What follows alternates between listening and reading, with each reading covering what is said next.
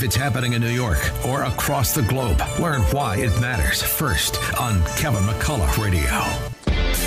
All right, Kevin McCullough, sometimes the news is a little bit slower than others, and today might be an example of that. If you didn't care about things like whether or not God's being gender canceled. You know, it's so funny, and I got to make this aside before I get to my next guest. I'm watching the 1923 Western series that's on Paramount Plus right now. And one of the characters was topsided, their boat topside, went overboard, and he got out, and they were sitting on the back of it waiting for another ship to come along and rescue them. And they're sitting there, and he says to the young lady that he's just married, and they're traveling through trying to get back to the U.S., and he says that when they have sharks coming and kind of swarming around the boat, he goes, mankind thinks they're so smart. He goes, I don't think mankind's very smart. And I kind of think that's how the culture constantly evaluates itself. We think we're so smart. We think we can de-God God at times. And even the church is attempting to do that in different ways. Pastor Jack Hibbs is someone who is no stranger to those of you listening on AM 570 WMCA in New York City. If you listen in other parts of the country, he may also be on your station. He might not be, but glad to have him back. Pastor, it's always fun to talk to you, Jack, and I appreciate you being here.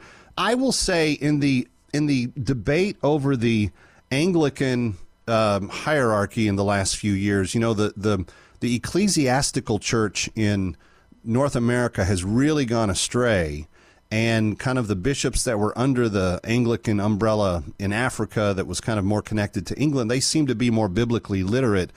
But now the church in England is wanting to de-gender God, and I'm wondering what the implications of that would be, Jack Hibbs.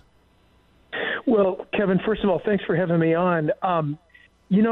What I'm going to say is, it makes sense to you, Kevin, and I hope to most of your audience. But these revelations and concoctions of new things, haven't they already shown us that these new things have been so culturally connected and in the stream of what we'll just say wokeism, that it's so obviously wrong? I mean, I loved what you said at the start. Here we've got the Word of God that is not only eternal, but it is revealed to man the truth.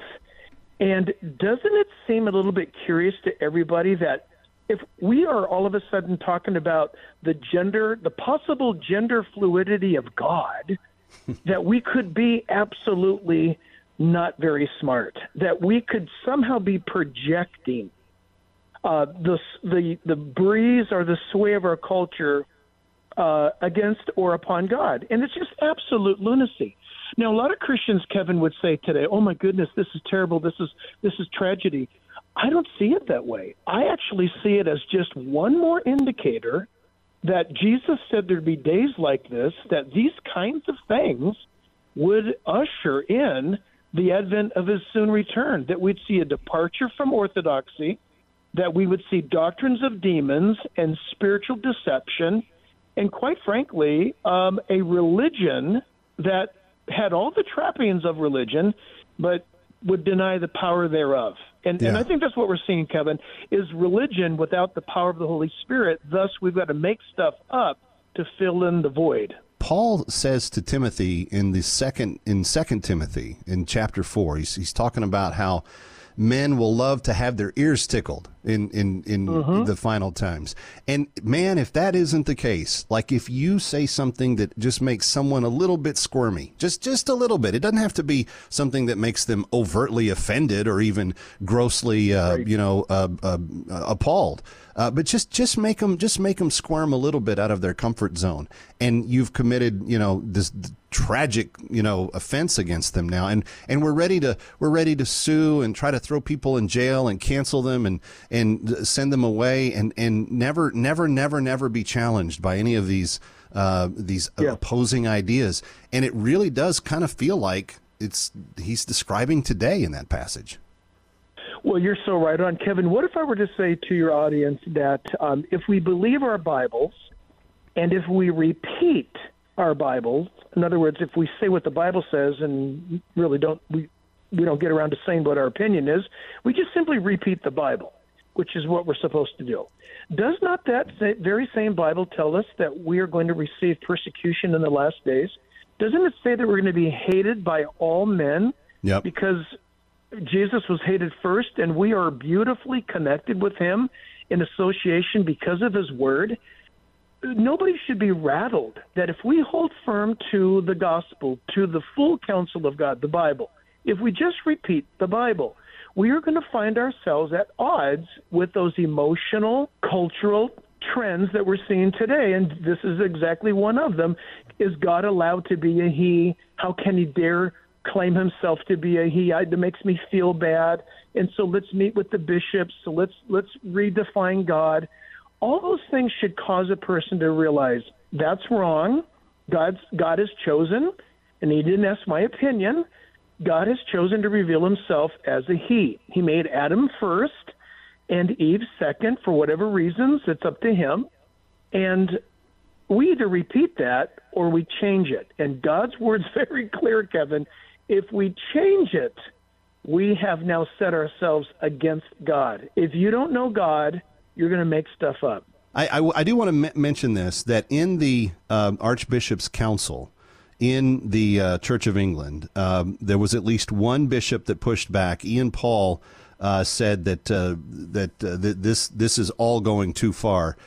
He said, if the Liturgical Commission seeks to change this, then in an important way they will be moving the doctrine of the Church away from being grounded in the Scriptures, and he stressed that male and female imagery is not interchangeable. Well, I don't want to be uncomfortable with what I want to do, but I can't kill that conscience in me completely, so I got to have everybody else like not mention it too.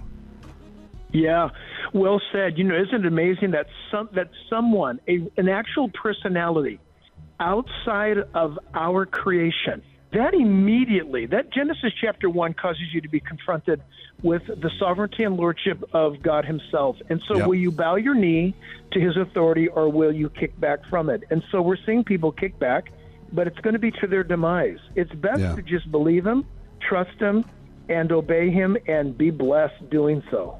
As the bishop said, stay grounded in the Scriptures. That's where it all starts. Yeah. Jack Hibbs, always appreciate you, brother. Thanks for being here.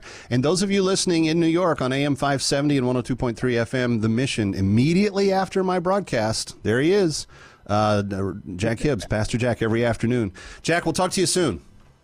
Thank you, Kevin. Take care. Be well. Kevin McCullough, we've still got my final thoughts straight ahead. Don't go away.